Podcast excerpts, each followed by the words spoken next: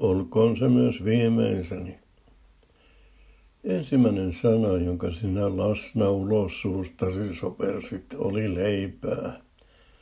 Näin sanoo Numis Uterien Eskon isä Topias pojalle. Ja siihen Esko vastaa, pitää olla myös viimeiseni toivon. Heidikka Kakku Kaltiainen. Rakkalla leivällä on ollut monta nimeä. Hiilikan Google tuntee vain hevosen nimen. Kaltiaisesta se kertoo, että se on pieni, kupinmuotoinen leipä, joka paistetaan nuotiolla puunoksan kärjessä. Tähän luetteloon voisi lisätä vielä esimerkiksi rieskan ja rievän. Rieskasta tykkääville löytyy netistä resepti nimeltä Ihana laiskan äidin rieska. Kerrotaan, että keskiaikaisessa linnalääneissä vouti söi vehnäleipää ja sotamies ruisleipää.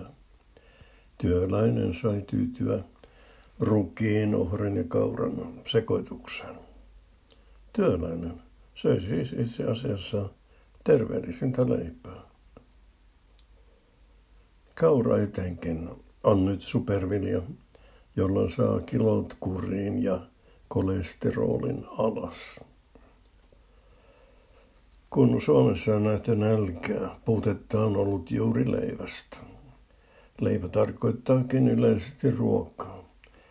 Sitä on tässä hyvässä Suomessakin jonotettu leipäjonoissa. Jonotusta on pidetty nöyryttävänä ja kaupunginosan arvoa alentavana. Tässäkin näkyy niin sanottu NIMBY-ilmiö, not in my backyard. Ei minun takapihalleni ajattelu.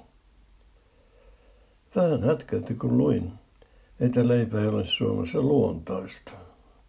Suomi ei ole alun perin viljamaa, ja maanviljelys on siksi täällä kallista. Niin sanoo professori Lönnqvist.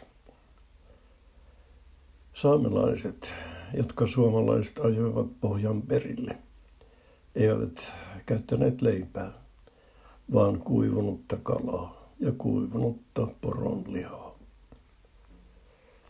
Maanviljely lävisi Suomeen 7000 vuotta sitten, ja ensimmäinen viljelykasvi oli tattari. Toinen oli sitten ohra. Tattaririesku, maailman helpoin gluteeniton leipä, hehkuttaa eräs otsikko. Se on, sitaatti, ihan törkeän hyvä. Hieman mauton ja kuivahko, sanovat jotkut. Kaikesta ne nirppanokat jaksaakin valittaa. Suomessa kulttuurin on perinteisesti ajateltu jakautuvan läntiseen ja itäiseen piiriin. Jako näkyy paitsi murrerajoissa, myös siinä, miten leipää on valmistettu. Itäisessä Metsä-Suomessa syötiin ohraleipää. Talonpoikaisessa Länsi-Suomessa puolestaan syötiin ruisleipää, sanoi professori Lönnqvist. Oma kokemukseni, joka on uudemmalta ajalta, on hieman toinen. Lapsuuden kodissani Kuopiossa syötiin enimmäkseen Myrkyn hapantaruislimppua, joskus myös limpumuotoista rieskaa. Tampereen puolessa tutuksi tuli sitten sikäläinen riävä, joka on vaalea hiivaleipä. Keskisessä Suomessa on jo sitten jakomielinen tilanne, joka lienee ratkaistu niin, että syödään vaihdellen tummaa ja vaaleaa leipää.